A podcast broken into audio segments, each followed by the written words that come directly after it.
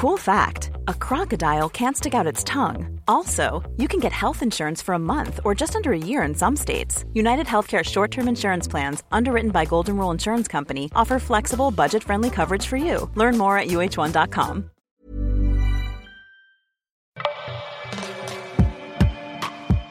J'aime ma fille, mais je regrette d'être devenue mère. Un témoignage Rocky, lu par Doro.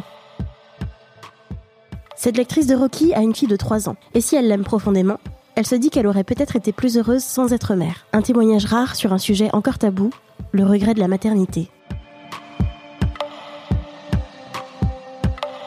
Après cinq ans d'amour et de bonheur, je suis tombée enceinte un peu par surprise. J'avais vingt-huit ans et je ne voulais pas vraiment d'enfant. Je ne m'étais pas projetée en tant que mère, mais je n'étais pas définitive sur le sujet.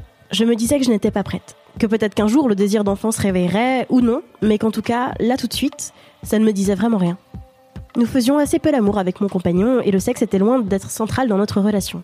Après neuf ans de pilule, j'ai eu envie de redécouvrir le fonctionnement naturel de mon corps et j'ai donc décidé, en accord avec lui, d'arrêter la pilule. Nous nous sommes promis de faire attention et d'utiliser des préservatifs les jours risqués. Pendant neuf mois, rien à signaler, nous gérions comme des chefs. Et puis, j'ai eu un retard de règles, j'ai fait un test, il était positif. J'étais dans une relation stable, nous avions des projets en cours qui avançaient. Notre amour et notre complicité étaient plus forts que jamais. Je n'avais vraiment aucune raison de recourir à l'I V G. J'étais enceinte, après cinq ans d'amour. Après tout, c'était peut-être le bon moment. J'ai passé une grossesse idyllique, choyée par mon compagnon, me sentant pleinement à l'aise dans mon corps de femme enceinte. Les mots de grossesse me faisaient sourire, confirmaient que mon corps travaillait sur un petit être. Les douleurs étaient pénibles, mais je les savais passagères. Neuf mois, ça file vite finalement. Chaque kilo pris l'était avec fierté, je mangeais pour deux avec enthousiasme et puis je fabriquais un bébé. Nous allions fonder une famille. Notre projet incluait désormais un petit être qui rendrait tout cela encore plus merveilleux. Je savais qu'un enfant, c'est beaucoup de travail et de difficultés, mais je me sentais très forte. Nous étions deux, j'avais confiance en mon partenaire. Tout dans ma vie allait pour le mieux. Bref, je m'attendais à ressentir la fameuse vague d'amour aux premières secondes de vie de mon bébé. Comblée et impatiente d'ouvrir un nouveau chapitre de ma vie. Et puis ma fille est née. Absolument parfaite, belle, adorable, souriante. Je n'ai pas ressenti de vague d'amour. Mais ça, ce n'est pas très grave. Ça n'arrive pas tout le temps et ça dépend des gens. Mon amour pour elle s'est construit petit à petit. Jour après jour, semaine après semaine, je la découvrais et essayais tant bien que mal de revêtir mon costume de mère. Je lisais énormément sur le sujet de la maternité, de la parentalité, de la meilleure manière d'élever son enfant pour lui permettre de s'épanouir pleinement, d'être elle-même. Parallèlement, j'ai sombré dans une dépression postpartum. J'étais très déçue de la place que prenait, ou plutôt ne prenait pas, son père dans sa vie. Nos projets commençaient à s'écrouler, tout devenait difficile. L'argent se transformait en un sujet de tension. Je voyais tout en noir, et l'avenir m'apparaissait tel un nuage opaque, une mélasse de laquelle je ne me sortirais jamais. Tout cela ne m'empêchait pas de m'occuper de ma fille et de lui donner tout l'amour que je pouvais. Je pense avoir fait preuve d'une patience étonnante durant toute sa première année, malgré les difficultés, la fatigue, le manque de sommeil, le stress et les disputes avec mon conjoint.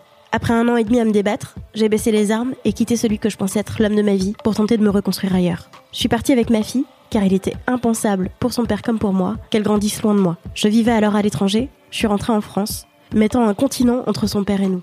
Cette décision, difficile et mûrement réfléchie, m'a néanmoins permis de retrouver une certaine sérénité et je ne le regrette absolument pas. Mais mon quotidien me rappelle tous les jours que ma vie aurait été tellement différente si je n'étais pas tombée enceinte. Je me sens privée de ma liberté, en permanence contrainte par des prérogatives organisationnelles dans lesquelles je ne trouve aucun intérêt. Je suis une mère et ce rôle m'étouffe, même si j'aime profondément ma fille. Oui, car on ne peut pas parler d'un sentiment de regret d'avoir eu un enfant sans, systématiquement, devoir rassurer ses interlocuteurs. Oui, j'aime ma fille. Elle est géniale.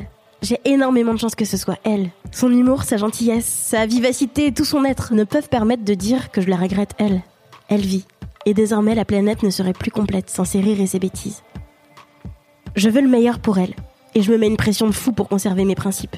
Travailler sur moi pour prendre conscience de mes propres blessures qui rejaillissent inexorablement sur elle. Elle mérite la meilleure des mamans car elle est formidable. Et entre nous, je pense que je m'en sors pas trop mal. Souvent, c'est dur et je prends sur moi.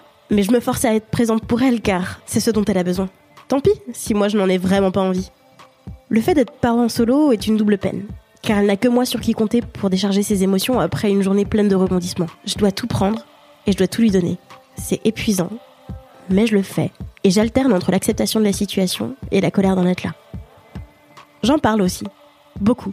J'ai lu les témoignages de femmes qui regrettent leur maternité. Il y en a plus que ce que l'on croit. On dit souvent aux femmes qui ne veulent pas d'enfants qu'elles regretteront. Oui, peut-être. Mais on peut aussi regretter d'avoir fait un enfant. C'est important de le savoir, d'en parler, aussi pour légitimer la voix de celles qui ne veulent pas d'enfants et qui sont trop souvent infantilisées. Non, toutes les femmes ne sont pas faites pour être mères. Et on peut même vouloir un enfant et regretter après coup de l'avoir fait. L'arrivée d'un enfant est un bouleversement inimaginable. Bizarrement, je suis assez convaincue du fait que j'apprécierais être la mère d'une adolescente puis d'une adulte. J'ai hâte que ma fille ait sa vie, ses amis, qu'elle sorte et me laisse tranquille. J'ai hâte de voir si l'éducation que je lui donne aujourd'hui facilitera sa crise d'ado, si j'aurai réussi à me positionner auprès d'elle comme une personne de confiance, avec laquelle elle pourra être pleinement elle-même sans jamais craindre un jugement de ma part. Hâte aussi de me prendre mes idéaux à la figure. J'ai hâte de pouvoir sortir le soir sans avoir à me préoccuper de qui va la garder, de partir en week-end en amoureux sans elle, de ne plus calquer mes horaires sur ceux de la crèche ou de l'école. Hâte de faire des grasses matinées. J'aurais probablement été plus heureuse en restant sans enfant, mais la vie en a décidé autrement.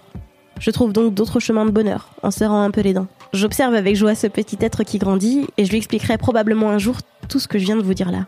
J'espère qu'elle saura l'entendre, non comme une attaque contre elle, puisqu'elle n'y est pour rien, mais simplement comme l'aveu d'une femme à une autre. L'intime partage d'un sentiment difficile à assumer qui ne m'empêche pas d'avancer. Une infime partie de ce qui aura contribué à la construction de la personne qu'elle sera. L'autre jour, ça m'a frappée. Au détour d'une conversation complètement irrationnelle avec ce petit être de trois ans, à base de « moi qui lui dis qu'on est deux », et elle qui répond que non, on n'est pas deux. Échantillon à multiplier par dix mille. J'ai ressenti cette profonde lassitude de devoir gérer tous les jours une personne à la fois complètement dépendante et totalement dans ses délires sans queue ni tête. Elle est géniale, hein, mais elle veut rarement s'habiller le matin, monter dans la voiture, se brosser les dents, prendre son petit-déj, me laisser quitter l'école, puis quitter l'école. Même si on est à la bourre, même si j'ai usé toutes les astuces ludiques et bienveillantes pour amener mon enfant à coopérer, même si je fais mon maximum pour être là pour elle et laisser de côté mes propres besoins. Trop de tâches deviennent des batailles. Entre anticipation permanente et rattrapage in extremis, gérant une crise en empêchant une autre. Parce qu'un enfant de cet âge ne sait pas gérer ses émotions. Quoi qu'on fasse, il ou elle fait face à d'intenses frustrations et bouleversements permanents. On n'y peut rien, on choisit de gérer ça comme on veut ou peut, mais il n'en reste pas moins que c'est épuisant. Beaucoup de parents parlent de leur bonheur de passer du temps avec leurs enfants, de les voir grandir, découvrir le monde. Je ne vais pas dire que c'est un spectacle désagréable, mais je m'en serais passée sans peine en fait. Et je dis cela sans animosité aucune, mais simplement car ce que cela représente en termes de joie et de bonheur ne contrebalance absolument pas, pour moi, tout le bordel que ça représente à côté. Je passe ces temps-ci une à deux heures par soir à jouer avec ma fille à des jeux aussi passionnants que Memory Winnie l'ourson, Playmobil Camping ou Megablock. Et ça me gonfle. Si vous saviez comme ça me gonfle, je le fais, hein, et avec le sourire en plus. J'y mets autant de cœur que je peux, mais je peux pas nier le fait que je fabrique cet intérêt. Au plus profond de moi, ça me gonfle. J'ai envie d'être ailleurs, de faire autre chose, seule ou avec un ou une adulte. Et c'est terriblement injuste pour ma fille. Je fais tout ce que je peux, mais voilà. C'est là. Quand on court ensemble main dans la main dans l'herbe en riant, oui, je kiffe le moment aussi. Heureusement, j'ai envie de dire. Quand elle vient me faire un bisou en me glissant « je t'aime » à l'oreille, c'est grisant. Mais vraiment, j'aurais tout aussi bien vécu sans. Vécu mieux, probablement. En tout cas, c'est comme ça que je le ressens.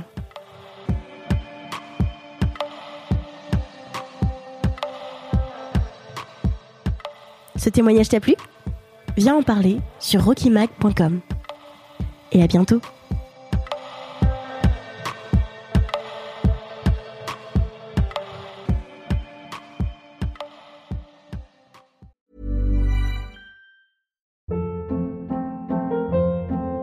Hold up. What was that? Boring. No flavor. That was as bad as those leftovers you ate all week. Keke Palmer here. And it's time to say hello to something fresh and guilt-free. HelloFresh. Jazz up dinner with pecan-crusted chicken or garlic butter shrimp scampi. Now that's music to my mouth. HelloFresh. Let's get this dinner party started. Discover all the delicious possibilities at hello fresh dot com.